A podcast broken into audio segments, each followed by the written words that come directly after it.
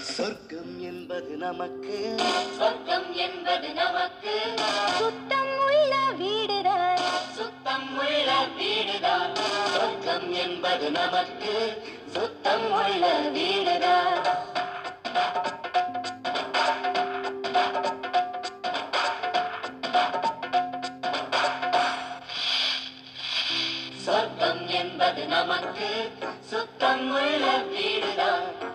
சுத்தம் என்பதை மறந்தால் நாடும் குப்பை மேடுதான். சொர்க்கம் என்பது நமக்கு சுத்தம் உள்ள வீடுதான் சுத்தம் என்பதை மறந்தால் நாடும் குப்பை மேடுதான். உலாவும் நிலாவில் வெள்ளை அடிக்கலாம். எங்கேயும் எப்போதும் சுத்தப்படுத்தலாம்.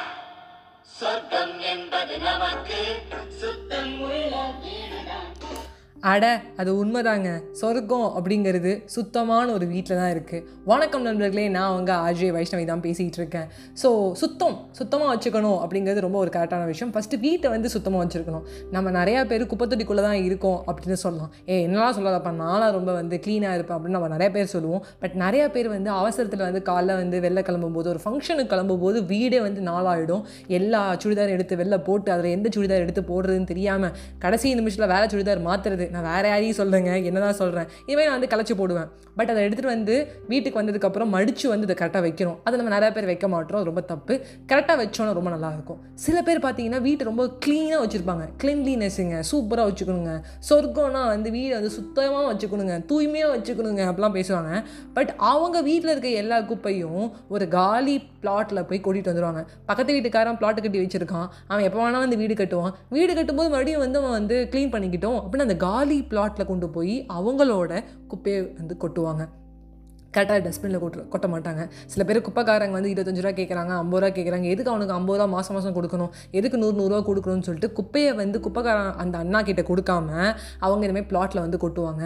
இல்லைனா அதை மக்கும் குப்பை மக்கா குப்பை இதெல்லாம் சேமிக்கலாம் மாட்டாங்க. கரெக்டாக பிரிச்செல்லாம் வைக்க மாட்டாங்க. ஏதான ஒரு இடத்துல வந்து அப்படியே போட்டுருவாங்க. அவங்க வீடு க்ளீனாக இருந்தால் போதும். ஏதோ ஒரு அழகான ஒரு குளத்தில் போடலாம். நல்லா க்ளீ க்ளீனாக இருக்கிற நிறைய பிளேசஸ் இருக்குது அந்த பிளேஸ் நான் போய் போட்டு போயிட்டே இருப்பேன் அப்படிம்பாங்கல்ல அதுமாதிரி போட்டுருவாங்க. அது ரொம்ப தப்பு. நம்ம வீட்டை க்ளீனாக வச்சுக்கிற மாதிரி நம்ம ஏரியாவை க்ளீனாக வச்சுக்கணும் நம்ம நாட்டை க்ளீனாக வச்சுக்கணும். நம்ம சுத்தமாக இருக்கணும் அப்படிங்கிறது சுத்தம் அப்படிங்கிற அந்த தூய்மை அப்படிங்கிறது சொர்க்கம் அப்படிங்கிறது வந்து வீடை மட்டும் க்ளீனாக வச்சுக்கிறதுல நாட்டையும் தான். இதுக்கு ஒரு உதாரணமாக ஒரு விஷயம் சொல்லலாம் நான் இதை பண்ணிட்டேன். நான் ரொம்ப பெருமை பீத்திக்கிறதுக்காக சொல்கிறேன்னு இல்லை. சட்டன்னு யோசித்தேன் ஃபஸ்ட்டு ஏடா நம்ம ரோடு இவ்வளோ வந்து க்ளீனே இல்லாமல் இருக்குன்னு. ஏன்னா ரோடு ஃபுல்லாக குப்பை. எல்லாரும் வந்து காரை க்ளீன் பண்ணுறேன்னு ரோட்டில் வந்து அப்படியே க்ளீன் பண்ணுறாங்க அது எது எடுத்து போடக்கூட மாட்டுறாங்க அப்படியே நினச்சா அவங்க பெருக்கி அதை அப்படியே டஸ்ட்பினில் போடலாம். போடல. ஒரே குப்பை. இந்த ரோடே ரொம்ப குப்பையாக இருக்கே அப்படின்னு நானே யோசிச்சுட்டு இருந்தேன். ஏன்னா கொஞ்சம் நல்லா இருக்கலாம் அப்படின்னு சொல்லிட்டு. ஆனால் இதை எடுத்து இனிஷியேட் எடுத்து பண்ணணும்னு நினச்சது எங்கள் அம்மா. நாளைக்கு நான் வந்து ரோட்டை க்ளீன் பண்ண போகிறேன் ஒரு நாலு மணிக்கா வந்து நீ சும்மா நில்லு வைஷு.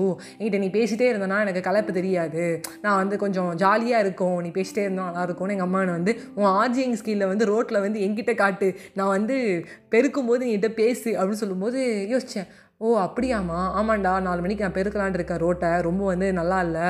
நிறையா மரம் வேறு வந்து வெட்டினதுனால சில மரம் வந்து காஞ்சிருச்சுன்னு வெட்டினதும் சில மரத்துலேருந்து வந்து அப்படியே வந்து இலையுதிர் காலம் மாதிரி நிறைய இலைகள் வந்து உதிர்ந்த காரணத்தினால நான் வந்து பெருக்க போகிறேன் அப்படின்னு சொன்னாங்க.